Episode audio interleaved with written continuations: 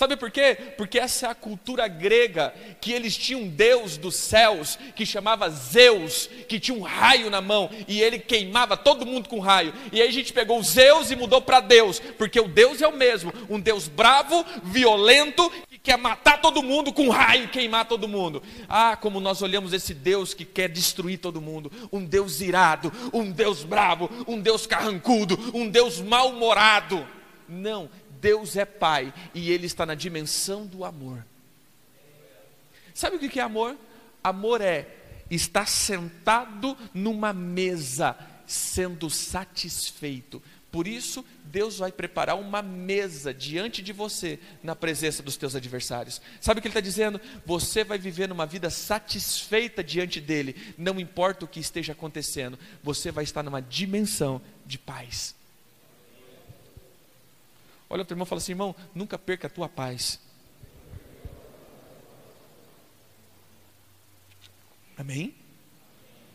Nunca perca a tua paz.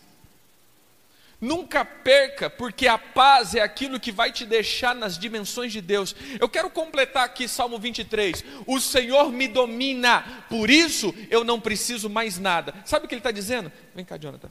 Ele está dizendo do espírito desse ser humano. O espírito dele está totalmente dominado por Deus. Por isso, ele não precisa de mais nada. Aí, ele entra na segunda coisa. Ele diz assim: Ele me faz repousar. Ele me leva para as águas. Ele refrigera a minha alma. Ele me guia por veredas. Ele está dizendo que se o teu espírito está dominado pelo espírito dele e a tua alma está em paz, porque eu não posso conduzir ninguém que não esteja em paz e parado. Se você consegue parar com a tua alma, e por isso o salmista sempre fala: Por que está atribulado, ó minha alma? Porque está ansiosa, porque está é, é, é, inquieta. Olha o que ele está dizendo no Salmo 23. Ele me faz repousar.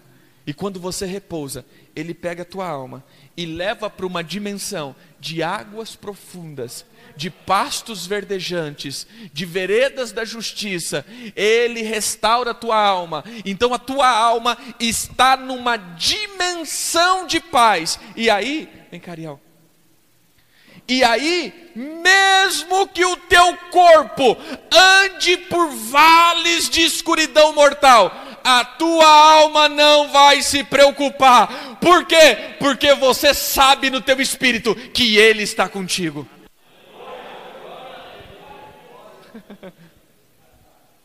Fala assim: se Ele dominar o meu espírito, se Ele aquietar a minha alma, não importa o que o meu corpo esteja passando porque eu vou estar em paz. Porque eu sei que Ele está comigo. Você já parou para pensar o que faz de uma cena? Quem já assistiu filme, filme de, de guerra aqui? Levanta a mão. Filme de ação, que tem tiro para todo lado. O que faz uma cena ser uma cena de, de terror ou uma cena de vitória? É a música. De repente tem aquela música, e o cara está no meio daquele monte de morto, aquela, aquela cena esquisita. Aí, aí dá, rapaz, vai dar ruim para esse cara. Vai acontecer alguma coisa, não é? Mas ele pode estar tá na mesma cena, com aquele monte de morto, aquela coisa toda, mas aquela música. Fala assim, vai, deu bom, alguém vai salvar ele. Fala para o teu irmão, a música que você ouve determina as tuas atitudes. Ou seja, se a tua alma está ouvindo a paz de Deus, irmãos, não importa o que o teu corpo esteja passando, vai dar bom, vai dar certo. Mas se a tua alma se achega perto do teu corpo, nas tribulações, nas aflições, ah, querido, você não está sendo dominado por ele. Você não conhece o pai que você tem. Pode se sentar, obrigado. Voltando para o pai. Quando nós entendemos essa figura do pai, quando nós entendemos a função do pai para a vida de uma, de uma pessoa, e começamos a olhar esse Deus carrasco e bravo, e falávamos do amor, amor é dimensão de paz. Aí o problema é que nós estamos assistindo muito filme de Hollywood. Sabe o que é o filme de Hollywood? O mal está lutando contra o bem, e aquela luta terrível, e no último minuto do segundo tempo, o bem vence. Uau! Uh, ainda bem que ele venceu. E a gente começa a comparar a luta entre Deus e o diabo. Não, irmão, Deus está lutando com o diabo e Deus está indo, mas não esquenta, não. No último momento, Deus vai vencer. Deixa eu falar um negócio para você: Deus não está lutando com ninguém, queridos, porque Deus não perdeu nada para ninguém. O dia que Deus quiser acabar com isso, ele vai assim: ó, acabou. Porque o diabo é só uma criatura o diabo não é criador, e Deus está no seu domínio, Deus está no seu trono, e ele nunca perdeu o seu trono. Agora, eu e você sim perdemos, é nós que estamos lutando, e Deus está ao nosso favor, mas você está lutando. O grande problema é que nós estamos com a nossa mentalidade brasileira de dar jeitinho em tudo. Ah, como gostamos que todo mundo faz algo para gente. Se eu perguntar aqui, o que você quer ser? Ah, eu quero ser um funcionário que ganha 20 mil por mês, não faz nada. Não, nada não. Nada não. Nada não. Trabalhar umas duas horas por dia no máximo. Não é isso? Que nós sonhamos ser? Uma pessoa bem sucedida sem esforço. Quando o homem peca, Deus fala assim: agora do suor do seu trabalho comerá o seu Olha o teu irmão e fala assim, meu irmão, leia a Bíblia, por favor. Do suor do seu trabalho comerá o seu pão. A palavra pão no hebraico, ela deriva de uma palavra que significa guerra. Olha o que, que Deus estava dizendo. Quando você pegar a tua espada e for fazer guerra, o que está no céu liberado para você vai te encontrar. Porque em Efésios 1:3 diz o seguinte: Bendito é o meu Deus e Pai, Pai do nosso Senhor Jesus Cristo, que já me abençoou com todas as sortes de bênçãos nas regiões celestes em Cristo Jesus. Você já tem tudo o que você precisa, mas está no reino espiritual. Então pega a tua espada e vai liberar isso. Mas nós não fazemos. Queremos tudo de mão beijada. E aí falando, ah, Deus é ruim, meu irmão. Deus é ruim. Não, queridos, Ele é Pai. Eu vou te dar um passo para estragar uma pessoa. Dá tudo o que ela quer. Quem tem filho aqui? A partir de hoje, dê tudo o que teu filho quer. Você vai ver daqui 10 anos, o monstro que você criou. Você está entendendo? Se você tivesse recebido tudo que você queria quando você era criança, você já estava morto. É ou não é?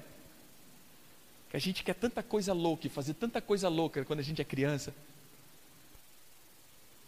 E a gente olha os pais como o tira prazer. Não, meu pai era tira prazer, meu irmão. Era muito chato, é careta. Não, querido. É porque os nossos pais já viveu aquilo que a gente não tinha vivido ainda. Tudo pode mudar, mas a vivência do ser humano isso nunca muda. É igual desde quando o diabo brincava de carrinho e tomava leite. É a mesma coisa, querida, ainda. A vida continua do mesmo jeito. Então pode mudar as eras, mas nunca muda os nossos comportamentos. A vivência do dia a dia é a vivência do dia a dia. E nós queremos que Deus dê tudo para nós, sem esforço. Queremos que Deus, tudo, Deus dê tudo para nós, sem irmos para a guerra. Mas eu vou dizer um negócio para você. Pai, a palavra pai, eu gosto muito, você vai ver muito eu falando do hebraico. Eu gosto muito das letras hebraicas. Eu gosto muito da escrita hebraica. Porque o hebraico é diferente de todos os outros alfabetos. Sabe por quê? Porque cada letra hebraica, ela tem um som, um símbolo, um significado, um número. Por exemplo, um no hebraico é a mesma letra Aleph, que a primeira letra é um um também. Então existe 22 letras, 22 números, 22 figuras. Por isso você vai ver que lá em Números 2, é, Deus está dando um código para cada um. Ele fala assim: olha, cada tribo vai estar de frente da casa paterna com seus estandartes e com as suas insígnias ou suas letras. Cada tribo de Israel tinha uma letra que representava aquela tribo, porque aquela letra tinha um símbolo, um sinal, era um código, um token. Quem tem conta no banco aqui? Que tem aquele token? É uma senha para acessar algo. Eu acho muito lindo quando você começa a trabalhar no hebraico. Vou dar um exemplo. Quem já ouviu aquele texto fala assim: Eu sou o Alfa e o Ômega? Quem já viu? Jesus era um romano ou Jesus era um hebreu? Você está em dúvida? Abra a tua Bíblia em João 4, 22. Alguém pode ler com a voz alta? O próximo? 4,22. Espera aí, olha o que ele diz. Vós, samaritanos, adoram o que vocês não conhecem. Nós adoramos o que conhecemos. Nós o que? Judeus. Jesus era um judeu ou era um romano? Então ele falava hebraico ou ele falava é, é, grego? Então ele não disse, eu sou o alfa e o ômega. Ele disse, eu sou o Aleph e eu sou o Tav. O Aleph, na escrita original, e olha que lindo isso, irmãos. Quem lembra que Deus deu uma tábua da lei lá em cima no monte? Em que idioma que Deus escreveu? Você viu que lindo isso? Deus alfabetiza o povo, ensina o povo a ler e depois dá a lei para eles. Porque também seria injusto eu pegar assim, pegar isso daqui do irmão e falar assim: ele não sabe ler, ó, se você não cumprir isso aqui, você morre. Uau, que? Sim, se você não cumprir isso aqui, você morre. Que injusto, né? Então Deus ensina o povo a ler e dá uma lei para ele. Mas pulando essa parte, ele fala: Eu sou o Aleph e eu sou o Tav. Aleph, no começo, na, na, na escrita original, era a cabeça de um boi. Salmo 92 diz isso. O Senhor me deu força como um boi selvagem. Aleph significa força. Hã? Arma?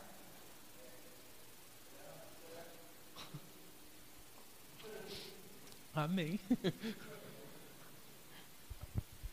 Fala comigo. Aleph significa força.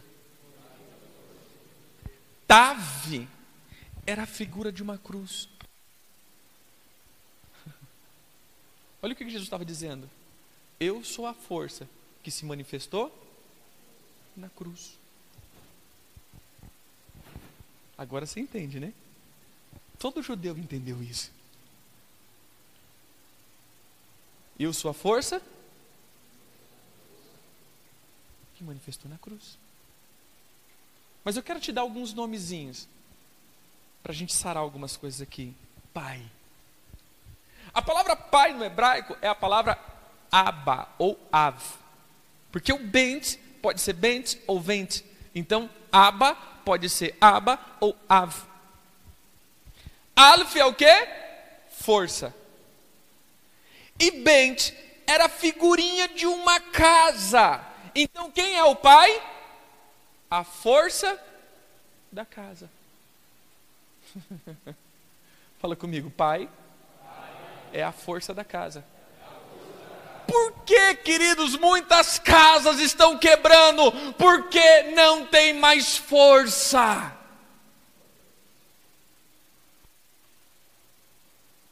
Olha para um homem que está do teu lado e fala assim, meu irmão, se você não sabe, você é a força da casa.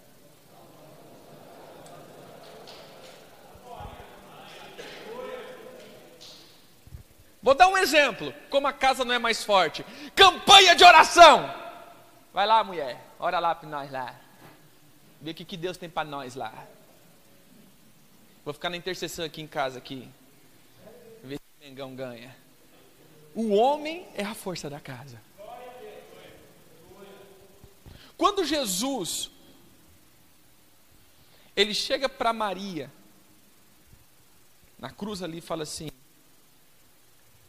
Irmão, ou mulher, esse é teu filho, essa é tua mãe. Sabe o que ele estava dizendo ali? Eu quero que te contextualizar na história. José, padrasto de, de Jesus, tinha morrido. Por isso Jesus, ele assumiu o papel do homem da casa. E naquele momento ele estava passando para João agora cuidar dela. Porque ele tinha esse, esse, esse papel. Ele era carpinteiro, e carpinteiro não é carpinteiro de arrumar móveis. A palavra carpinteiro aqui é construtor, mestre de obra. Jesus era um construtor de casa, por isso ele sabia o que ele estava dizendo quando ele disse: Eu vou preparar casas e eu volto. Amém? Eu vou preparar a morada e estou voltando. Eu sei o que eu estou dizendo, eu sei fazer casa. Por isso, quando ele fala da construção da casa, ele fala com muita propriedade, porque ele era um carpinteiro. Até 30 anos de idade, Jesus construía a casa e hoje ainda continua reconstruindo as nossas casas.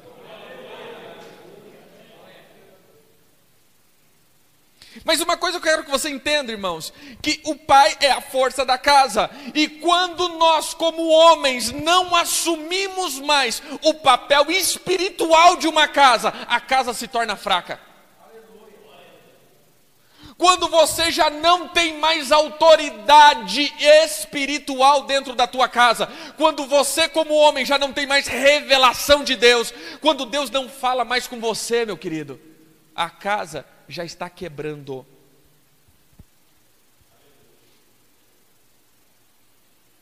Nós estamos terceirizando. Eu não estou dizendo aqui que ministério de mulher, eu não estou dizendo aqui que mulher, não, queridos. É, no reino espiritual não existe homem ou mulher, no reino espiritual existe cristão. Mas eu estou dizendo agora dentro de uma casa, não confunda ministério com casa.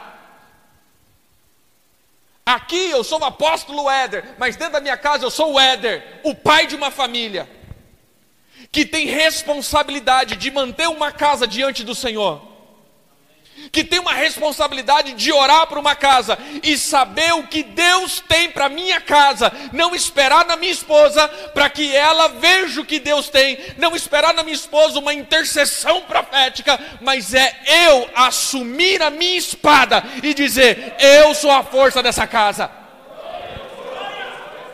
Eu vou dizer um negócio sério para você, querido. Deus nunca vai cobrar a tua esposa. E é isso que deixa a gente irado, né? A nossa esposa tá de, daquele jeito. E aí Deus vai falar com ela. Fala manso. Minha filha. Minha filha? Aí chega com você dando porrada, né? Deixa eu te dizer um negócio. Quem que comeu o fruto primeiro? Adão ou Eva? Quem que deu o fruto um para o outro? Adão ou Eva? E Deus chega em quem primeiro? Adão, o que, que você fez, meu filho?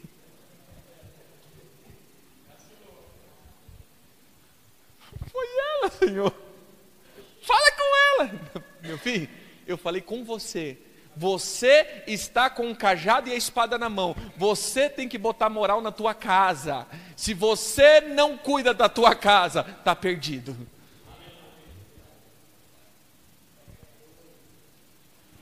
Então olha para o irmão e fala assim, meu irmão, como está a tua casa?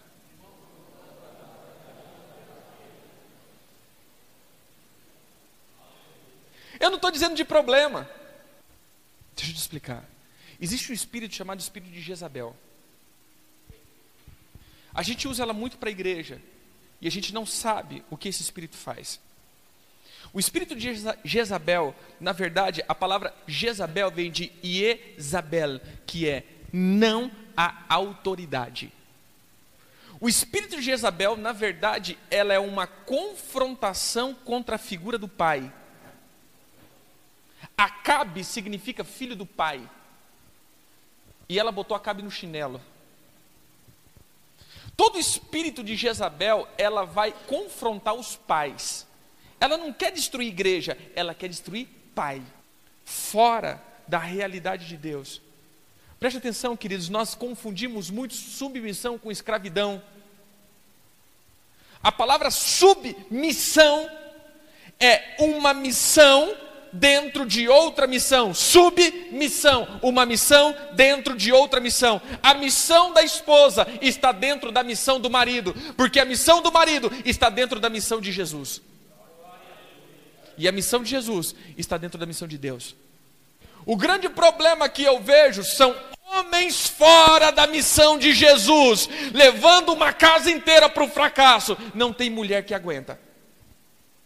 Porque quando eu estou fora da missão de Jesus, eu posso esperar, a minha esposa vai estar dentro da minha missão e os meus filhos vão estar dentro da missão de nós dois. Uma casa desconcertada, porque muitas vezes há autoridades e sacerdócio desconcertados. Eu vou explicar uma coisa e depois nós vamos quebrar um, isso daqui na vida de vocês. Nós fiz, fizemos essa ensinação do espírito, alma e corpo. O meu espírito está em Deus, o meu corpo está tendo esse contato e a minha alma que está dentro desse processo. Preste atenção: passado, futuro, presente. Certo? Passado, o meu espírito foi regenerado, está pronto presente, a minha alma está sendo transformada para que no futuro eu tenha um corpo glorificado. Entenda essa máxima aqui. Dom é quando o teu espírito está ativado. Eu tenho um dom. O meu espírito foi pactado e mergulhado no Espírito de Deus e eu tenho esse presente de Deus, essa ativação. Mas frutos é quando a minha alma foi transformada.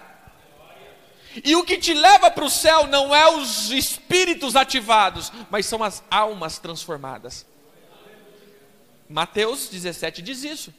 17 ou 7, não lembro. Que fala assim: Naquele dia, muitos dirão: Senhor, eu curei no teu nome. Fala assim comigo, dom. Senhor, eu expulsei demônios no teu nome. Fala comigo, dom. Senhor, eu fiz maravilha no teu nome. Fala comigo, dom. Mas ele vai dizer assim: aparta-te de mim, vós que praticais a iniquidade, porque eu não vos conheço. Fala comigo assim: fruto. O que manda hoje é a minha alma. Vem cá, filho.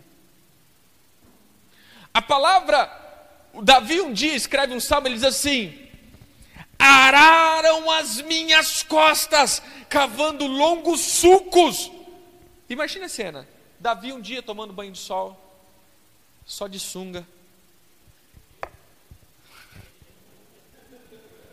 E veio um trator e arou as costas dele. Era assim? Não, querido, ele estava dizendo uma dimensão espiritual. Ele estava dizendo que a alma dele foi ferida, e você vai ver isso quando Jó está falando de Leviatã, no capítulo 41, que onde ele passa, ele faz buracos luminosos,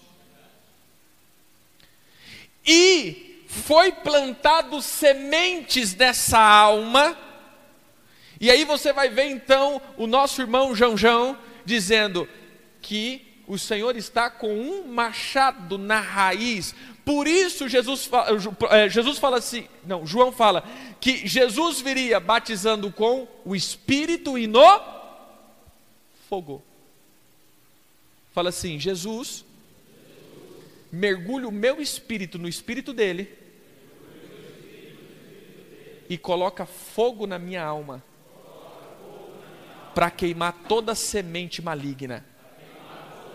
Gênesis 1, versículo 26 diz assim: Façamos o homem Deus criou o espírito de todos os homens. E ele diz assim: macho e fêmea Deus os criou. No momento da criação do homem espiritual, porque Deus é espírito, Deus criou tanto homem quanto mulher. Gênesis 2, Deus pega o barro, faz um bonequinho e sopra o espírito dentro do corpo, e o homem passa a ser alma vivente. Amém? Esse é o ser humano. O dia que Adão peca, ou desobedece a Deus, e Deus fala assim: se você comer, certamente morrerás. Mas ele não morreu. Ele demorou 900 e caixara de fósforo, guaraná de rolha para morrer. Deus mentiu? Não. Esse morreu, o espírito. Ah, então o homem ficou alma e corpo. Não. Lá em Romanos 8, nós confundimos muito quando ele fala de um cara chamado corpo do pecado. E a gente fala assim: não, irmão, é nossa carne, nossa carne é podre. Irmão, se a tua carne está podre, toma um banho que resolve. Porque ele está dizendo de um ser espiritual chamado corpo do pecado, que entrou na vida do ser humano e domina a alma e escraviza o corpo. Essa pessoa está totalmente dominada. Mas o dia que Jesus veio, morreu naquela cruz, e quando ele me toca e eu consigo enxergar isso, o meu espírito ressuscita.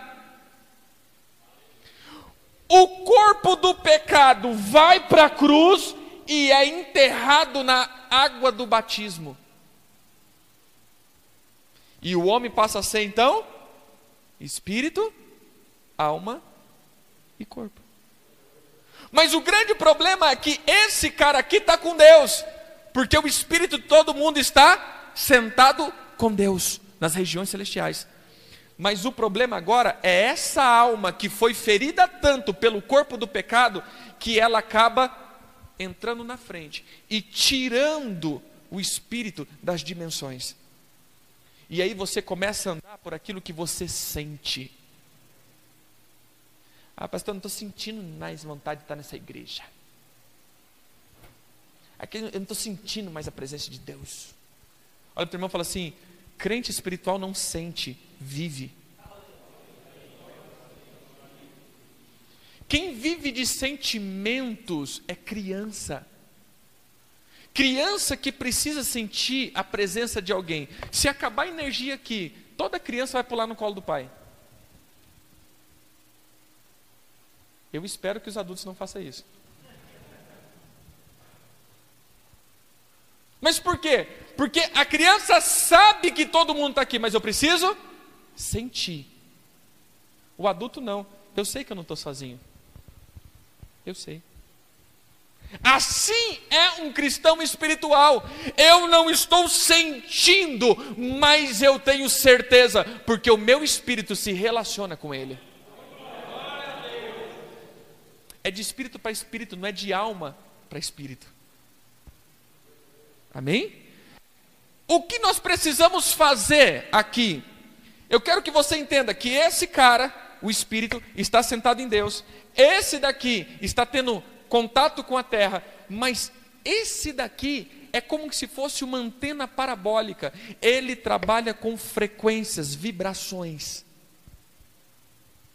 É como o teu celular. Quem tem celular aí? Levanta o celular. Quem anda vivo? Quem, quem, quem tem um celular vivo aqui? Levanta a mão. Olha para o teu celular. Está dando torre aqui? Está dando torre? Quem está vendo a torre da Vivo aqui? Quem está vendo a frequência da Vivo aqui? Ninguém está vendo a frequência, mas a gente sabe porque está dando torre. Mas a frequência da Vivo está aqui. Amém? Da TIM, da Claro, da Oi, está aqui. Mas o que faz esse celular? Ele pega as quatro operadoras. O que faz esse celular captar só a Vivo? O chip. Tem muita alma chipada aqui. E sabe o que são os chips? As feridas. Toda ferida marca a tua alma e todo o espírito, por exemplo, eu fui frustrado.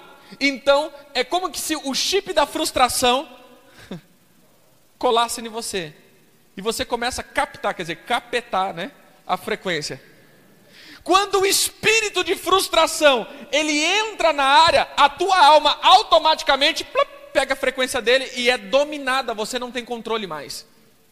Eu vou só faz cara de paisagem. Mas quem aqui tem um vizinho que já fez isso, né? Você não. Você já, assim, você quer dizer, o vizinho pecou, mas não queria pecar. Não aguentei. A hora que eu vi, eu já tinha pecado. Que tem certos vizinhos que gostam de pornografia, gosta de, de, de namoro impuro, gosta, dessas coisas. Vocês não. Os que não vieram. De repente você estava lá e tal, pá, pá, pá, e você hora que eu vi, eu já pequei, meu irmão. Eu nem, nem, nem consegui dominar. Por quê? Porque na tua alma existe uma marca ou um chip daquele espírito, e quando um espírito de prostituição entra na área, você perde o controle dos teus sentimentos. Você fica que nem cachorro no cio. O que nós precisamos fazer? Quebrar essas frequências que estão atuando. Eu vou dar, quem já viajou aqui fora de Vilhena? Eu vou dar um exemplo aqui. Aqui em Vilhena você está crente, meu irmão, você está fervoroso, você está bem. Mudou de cidade, você desvia. Ou você começa a sentir um sentimento que você não sente aqui. Rapaz do céu, ou vontade de morrer, ou vontade de desviar, ou vontade de beber. Olha, tá dando... é. Você vê, você passa num lugar que você ouve aquele barulho, aquele dá, dá assim, sabe? Né? Por quê? Lá eu estava tão bem, Vilhena. Por quê? Porque a tua alma é uma antena e a frequência daquela cidade conseguiu conectar com a tua alma. Você tem uma ruptura naquela, naquele, naquele lugar ou naquele sentimento que aquela cidade também tem essa frequência. E aí, meu irmão, já era. Irmãos, Entenda isso. Muitos aqui foram feridos na paternidade. Muitos aqui têm um mau exemplo de pai. Muitos aqui têm raiva e ódio do pai. É que se você não for curado nessa área, você nunca, nunca vai ter intimidade com Deus. Porque se você não conseguir ser batizado no batismo de paternidade, você nunca vai ter identidade. E de tempo em tempo você vai perguntar: Senhor, o que o Senhor quer de mim? O que o Senhor quer de mim? Não tem identidade. Sabe, uma das coisas que mais me atingiu, eu ainda sendo apóstolo,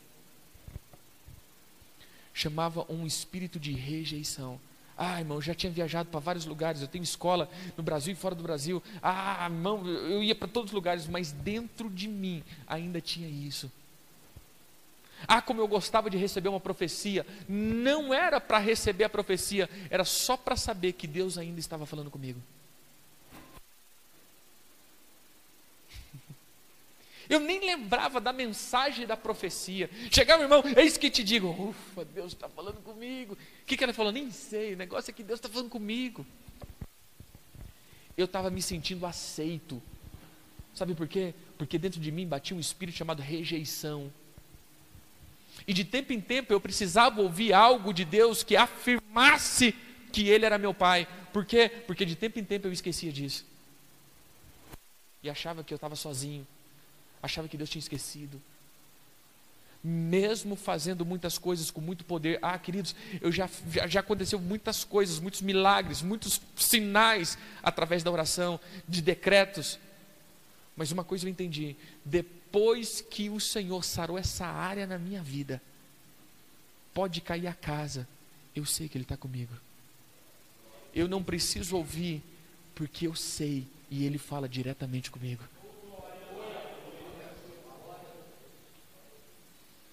Sabe? Uma das coisas que Deus está querendo sarar aqui hoje é a figura do pai na vida de muita gente. Teve muita gente que foi amaldiçoado pelo pai. Teve muita gente que foi, foi, foi punido severamente pelo pai.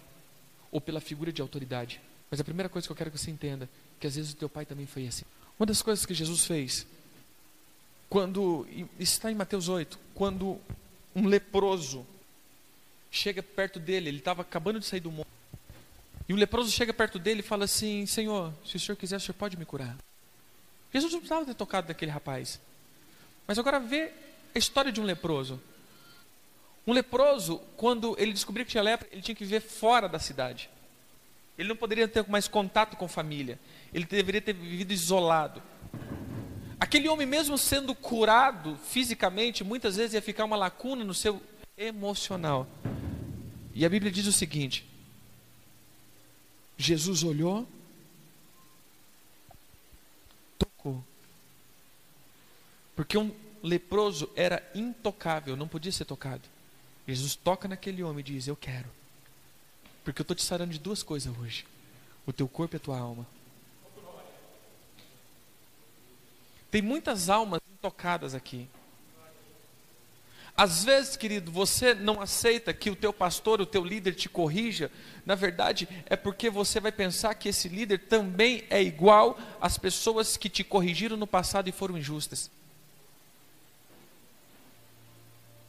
Muitas vezes nós andamos no orgulho e dizemos: Ah, eu não preciso de ninguém. Na verdade, é porque você cresceu sozinho e não é agora que eu vou precisar de alguém para cuidar de mim.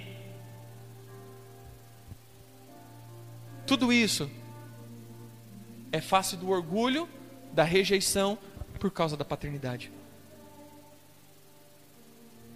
Sabe por que não conseguimos obedecer e ser submisso e nos prostrar diante da figura de outro? Porque crescemos sem isso. Eu vou dizer um negócio. Eu creio que os irmãos que são mais velhos, mais vividos, vai lembrar disso. Antigamente, o primeiro lugar era de quem? A coxa do frango. A poltrona. Eu não vou falar da televisão porque não tinha, às vezes, né? Às vezes era do radinho. Irmão, tudo Toda a casa era preparada para quem? Para o pai. Menino, cala tua boca porque teu pai vai descansar. Menino, tira a mão daí porque teu pai não comeu ainda. Menino, sai daí porque é do teu pai. Teu pai vai ouvir o rádio agora. Você está entendendo? Mas nós mudamos isso. Hoje, sai daí porque é da criança.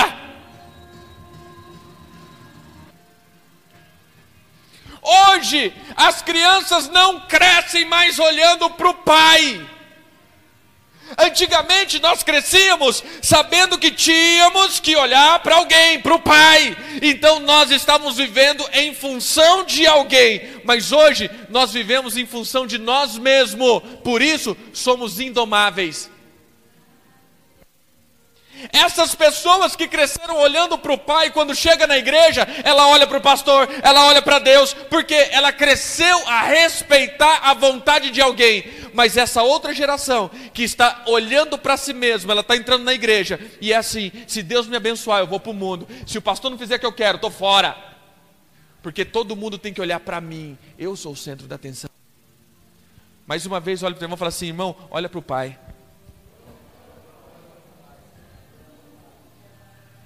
Se você não aprender a olhar para o Pai, e Jesus sempre falava isso para a humanidade: eu só estou fazendo aquilo que o meu Pai manda, eu só vim fazer o que o meu Pai quer, eu só estou aqui por causa do meu Pai. Mas sabe por que você não quer mais olhar para o Pai? Porque o Pai te marcou, o Pai te feriu. Muitas pessoas, eu não sei aqui, mas foram injustamente, muitas vezes açoitados. Houve até problema de abuso físico e emocional. Por isso a figura do pai é terrível na tua vida. Deus está trazendo isso. Teve pessoas que sofreram com o pai, ou com o padrasto, ou com a figura de um homem, até abusos físicos e emocionais. E você está preso.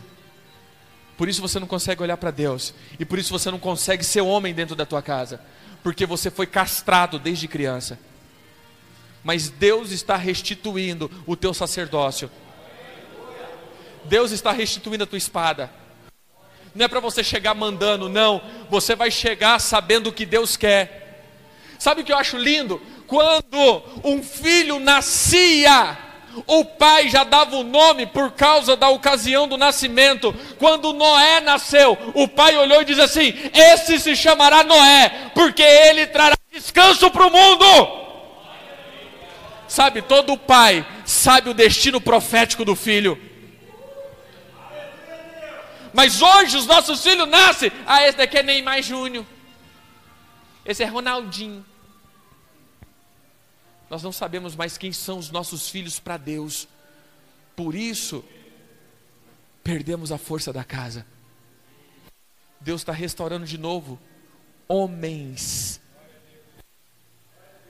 espirituais que ouvem Deus, não é que chega mandando na casa, não, mas que direciona uma casa segundo o direcionamento de Deus.